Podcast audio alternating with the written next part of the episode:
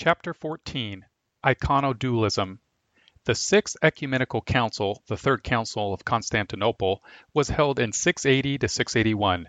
A little more than a century later, the Seventh Ecumenical Council, the Second Council of Nicaea, was held in 787. Although apart from two papal legates sent from Rome, this Seventh Council was limited to the Eastern Church. Rome recognized it as ecumenical, and only the Gallican Church in the West withheld recognition for a time. In the century between the Sixth and Seventh Councils, the theological climate had changed. The change had long been in process but now it commanded the church. Neoplatonism was now dominant as the philosophy undergirding theology, monasticism, ecclesiology, and political science. For Neoplatonism, the universe is a vast scale of being, from brute matter to pure and divine spirit.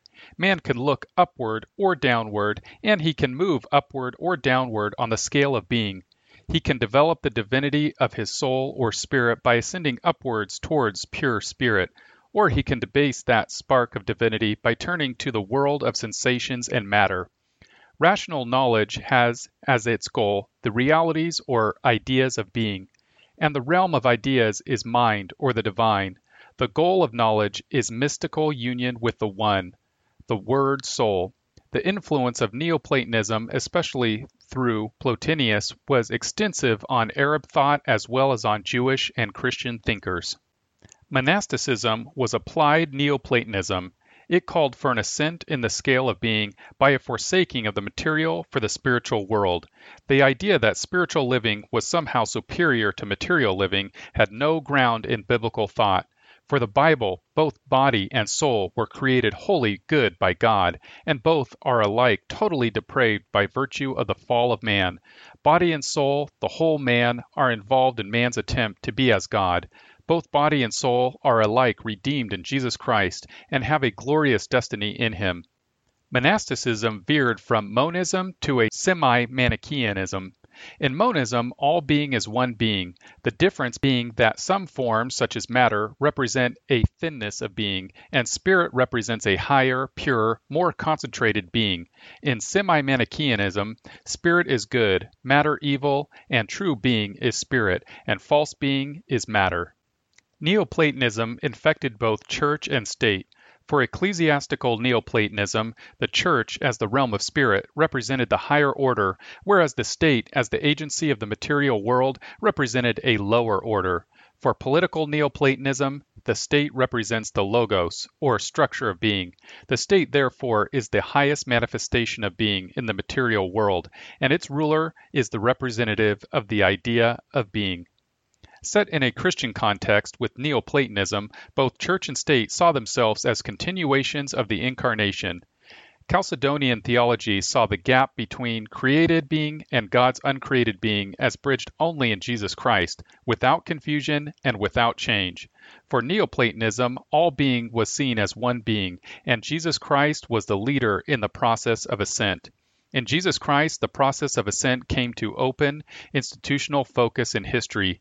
The idea had become flesh and was leading men into the same realization of the idea, the open and full manifestation of the idea in history as the means of overcoming history.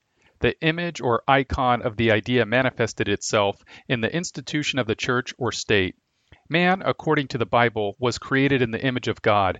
Man was thus an icon of God. The image or icon of Christ could also be manifested in several ways, basically in carved and painted images, and in an institution. The image was one aspect of the continuing incarnation. The saints were represented in icons as aspects of the incarnate idea, even as they incarnated the idea, so their icons incarnated them. The icons of the saints were seen as sufficiently real to be introduced as sponsors at baptisms. It was held that some images had been made without human hands, that some, indeed, had been miraculously produced by Christ himself. The emperor's image had been the subject, too, of extensive religious veneration. This veneration antedated the fall of Rome. The emperor's image was carried in religious processions and hailed with the cry, Blessed is he that cometh in the name of the Lord. Churchmen were increasingly agreeable to this. and in 602 Pope Gregory I placed the images of the sinful emperor Phocas I in the Lateran. Statues of Constantine were adored and received sacrifices, candles, incense, and prostration. There were thus two institutional incarnations in the world, church and state, and in both East and West there was a struggle on the part of both to limit the extent of the incarnation in the other. The iconoclastic controversy was the form the struggle took in the East. Both sides were iconodules, venerators of icons. The imperial party simply became iconoclastic with reference to the church. As Ladner pointed out, the imperial party, with reference to the church, saw that narrowing the extension of Christ's government in the world widened the extension of the emperor's worship. The iconoclastic controversy was a phase of a larger imperial program.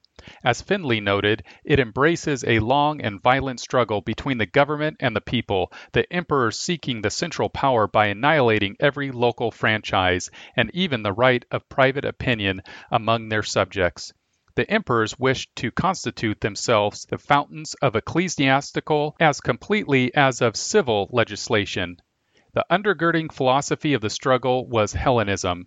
The first appearance of images in any relation to the church was among the Gnostic followers of Carpocrates, who called themselves Gnostics primarily. These Gnostics made religious use of images of the philosophers of the world, i.e., of Pythagoras, Plato, Aristotle, and Christ and others. The image represented the continuity of being between heaven and earth. The true saint was a man who had transcended the limitations of matter to become a spiritual being. Neoplatonism made asceticism an intellectual and spiritual virtue, an ascent in being and hence an ascent in knowledge and virtue. Asceticism thus was assumed to be indicative of superiority. As Pinkman observed, it was the chosen weapon of the humanitarian. That is why before long a physician who did not become a monk lost his practice. Both church and state claim to be the true extension of the incarnation and therefore the only legitimate image bearers. For the church, the imperial icons represented idolatry. For the imperial party, the church's icons were idolatrous. For the imperial party, the emperor was the true vicar of Christ. The gold coins of Byzantium most often bore the head of Christ crowned with the imperial diadem and robed in the emperor's garments. Laws were promulgated in the name of the Lord Jesus Christ, our Master. By the side of the imperial throne was another, empty save for the gospel, before which men bowed. It is the throne of Christ, our true sovereign. The emperor was Christ present as Lord. The emperor's palace was thus a church in a real sense, with even the porter ordained as a priest. The throne was installed in an apse. His receptions were not audiences, but revelations. He did not merely make an appearance, he manifested himself. His meals were full of subtle allusions to the Last Supper.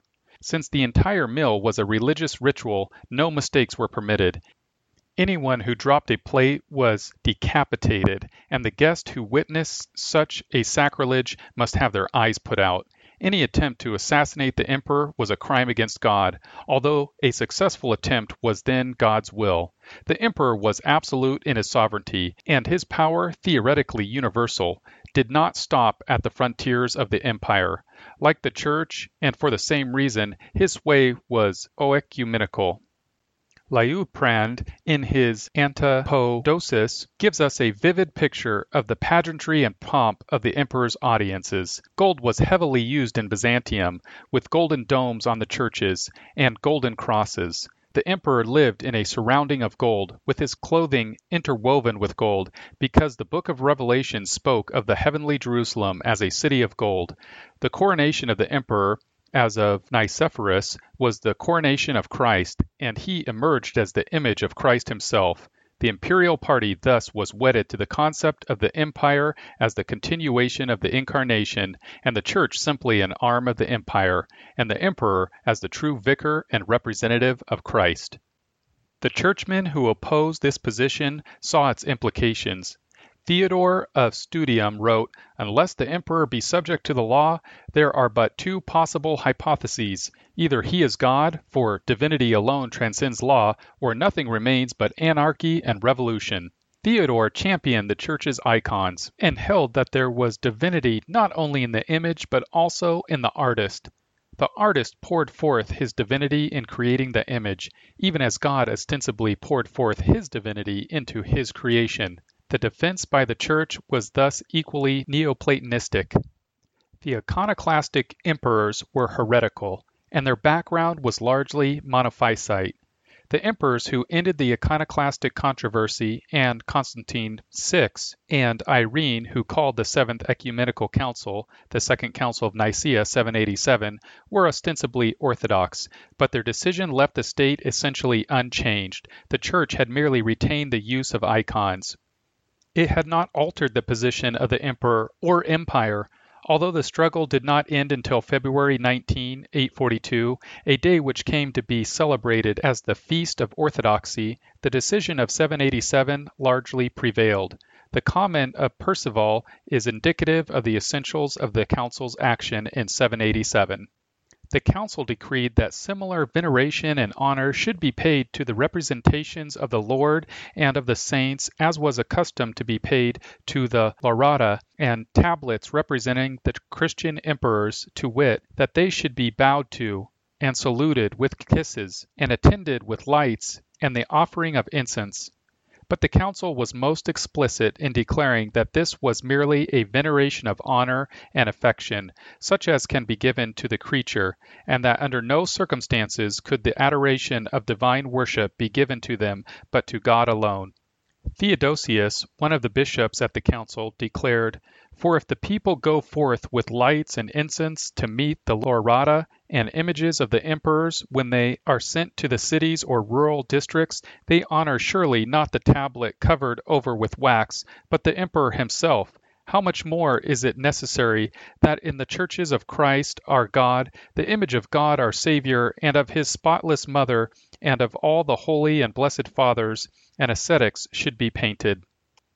This statement indicates the nature of the final settlement. The conflict had been over the religious use of imperial icons versus the religious use of ecclesiastical icons, both institutions claiming to be the true extension of the Incarnation.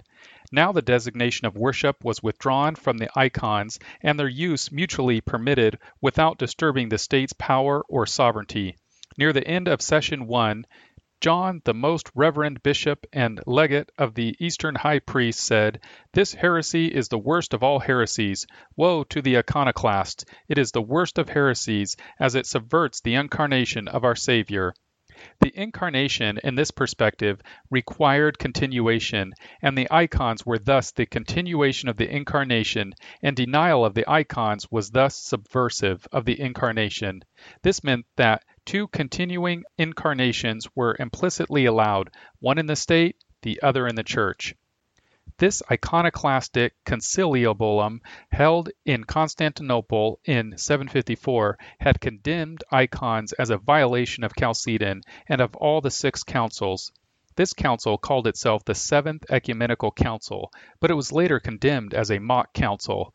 No patriarch was present, nor any deputies from Rome, Alexandria, Antioch, or Jerusalem, but 338 Eastern bishops attended. This council was called by the Emperor Constantine Copronymus. Constantine V, 741 to 773, who had himself styled the 13th apostle by a subservient church synod. This council of 754 abolished all images and pictures from churches. The theological acumen of this council was in nearer conformity with the earlier councils and represented clearer thinking than did the later recognized Council of 787. The Council of 754 declared after we had carefully examined their decrees under the guidance of the Holy Spirit, we found that the unlawful act of painting living creatures blasphemed the fundamental doctrine of our salvation, namely, the incarnation of Christ, and contradicted the six holy synods. These condemned Nestorius because he divided the one Son and Word of God into two sons, and, on the other side, Arius, Dioscorus, Eutyches, and Severus, because they maintained a mingling of the two natures of the one Christ. Wherefore, we thought it right to shew forth with all accuracy in our present definition the error of such as make and venerate these, for it is the unanimous doctrine of all the holy fathers and of the six ecumenical synods that no one may imagine any kind of separation or mingling in opposition to the unsearchable, unspeakable, and incomprehensible union of the two natures in the one hypostasis or person. What avails then the folly of the painter who from sinful love of gain depicts that which should not be depicted, that is, with his polluted hands he tries to fashion that which should only be believed in the heart and confessed with the mouth. He makes an image and calls it Christ. The name Christ signifies God and man.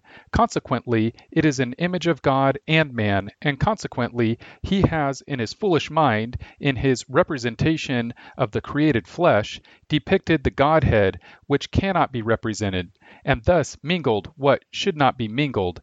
Thus he is guilty of a double blasphemy the one in making an image of the Godhead, and the other by mingling the Godhead and manhood. Those fall into the same blasphemy who venerate the image. Whoever then makes an image of Christ either depicts the Godhead which cannot be depicted and mingles it with the manhood, like the Monophysites, or he represents the body of Christ as not made divine and separate, and as a person apart, like the Nestorians. The only admissible figure of the humanity of Christ, however, is bread and wine in the Holy Supper. This and no other form, this and no other type he has chosen to represent his incarnation. Bread he ordered to be brought, but not as a representation of the human form, so that idolatry might not arise. And as the body of Christ is made divine, so also this figure of the body of Christ, the bread, is made divine by the descent of the Holy Spirit. It becomes the divine body of Christ by the mediation of the priest who, separating the oblation from that which is common, sanctifies it. Christianity has rejected the whole of heathenism, and so not merely heathen sacrifices, but also the heathen worship of images.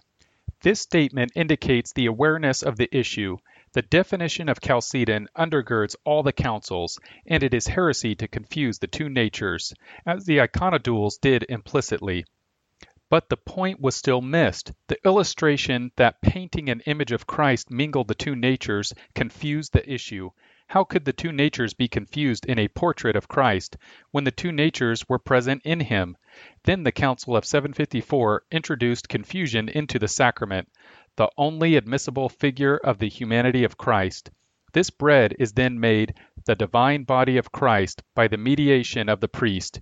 Here again Neoplatonism entered in, and the way was clearly prepared for the medieval doctrine of the host. The extended incarnation was transferred from the images to the elements of the sacrament.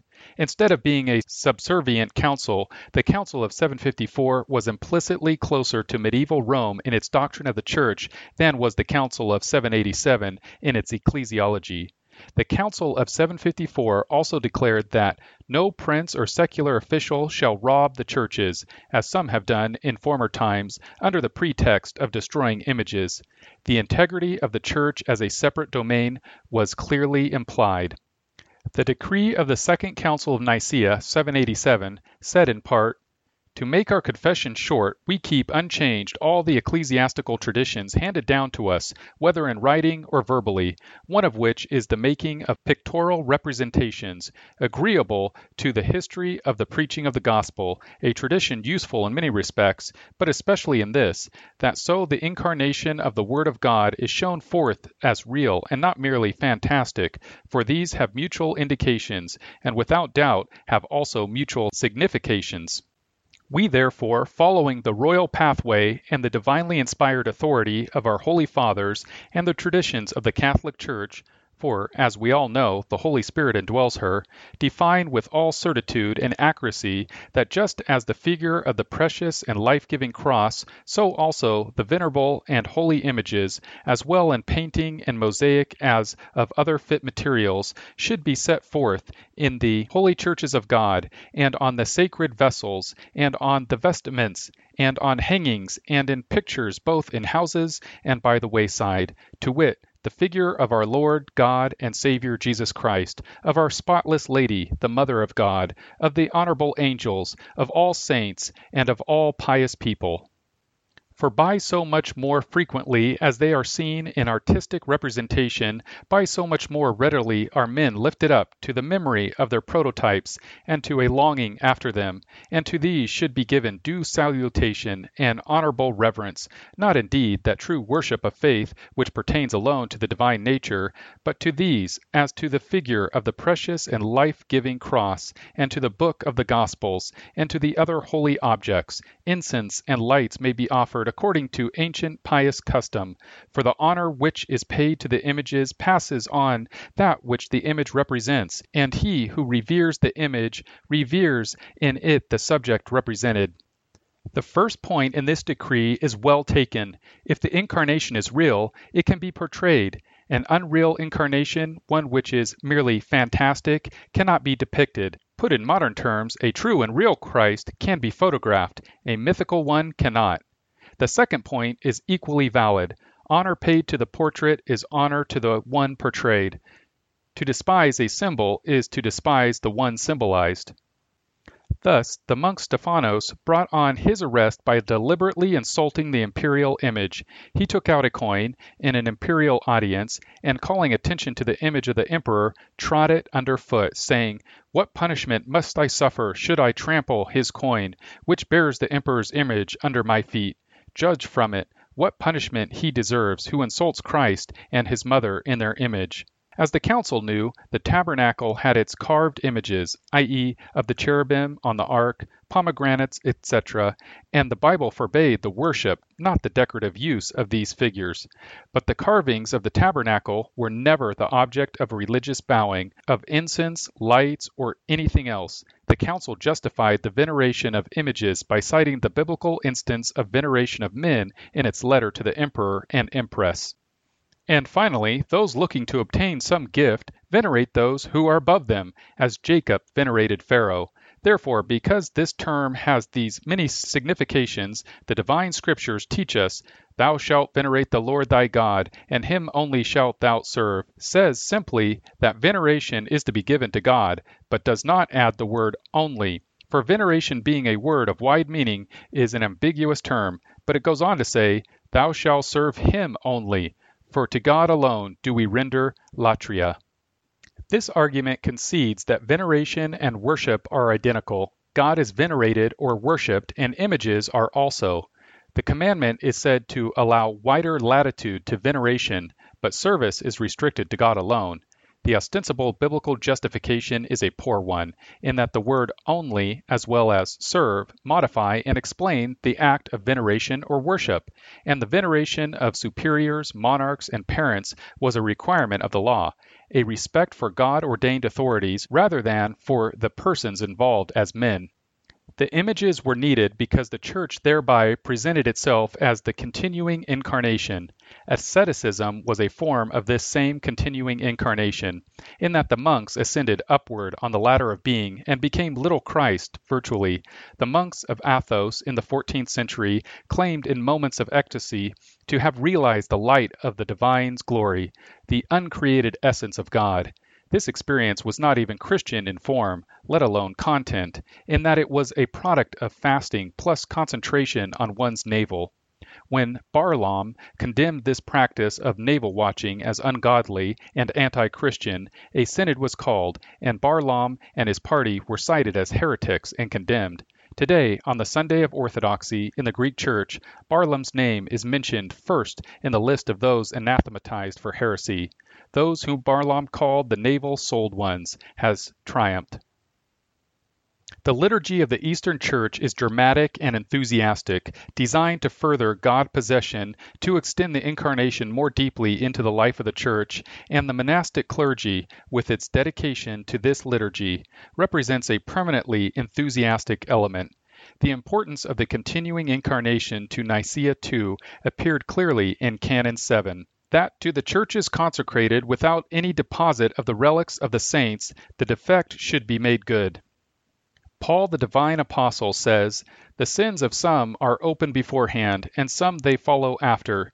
These are their primary sins, and other sins follow these. Accordingly, upon the heels of the heresy of the Trotters of the Christians, there followed close other ungodliness.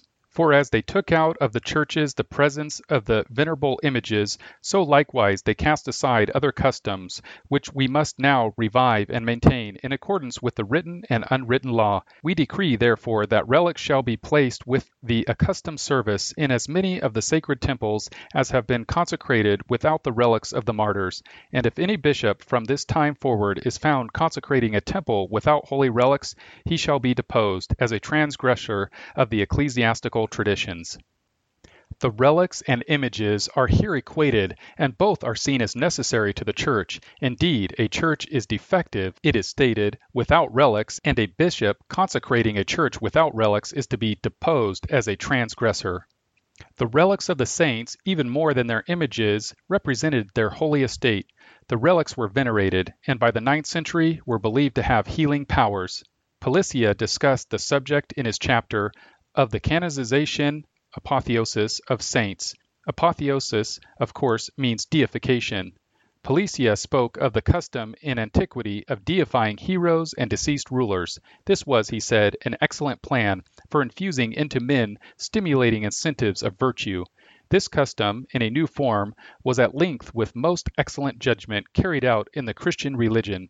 Some persons in the Middle Ages irreverently put the relics of saints in the same vessel with the Eucharist itself, but this was forbidden by councils in the sixteenth century.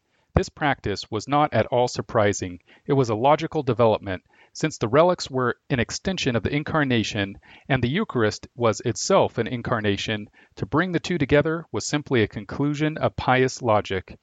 The church thus was not truly a church, not fit to be consecrated if all it had was the Bible. It needed relics, the visible presence of an invisible power. The church had changed. Hellenism had triumphed in the church, and Neoplatonistic humanism had become its orthodoxy. Those who contemplated their navels were to find more support in the church than those who believed in and studied the Word of God.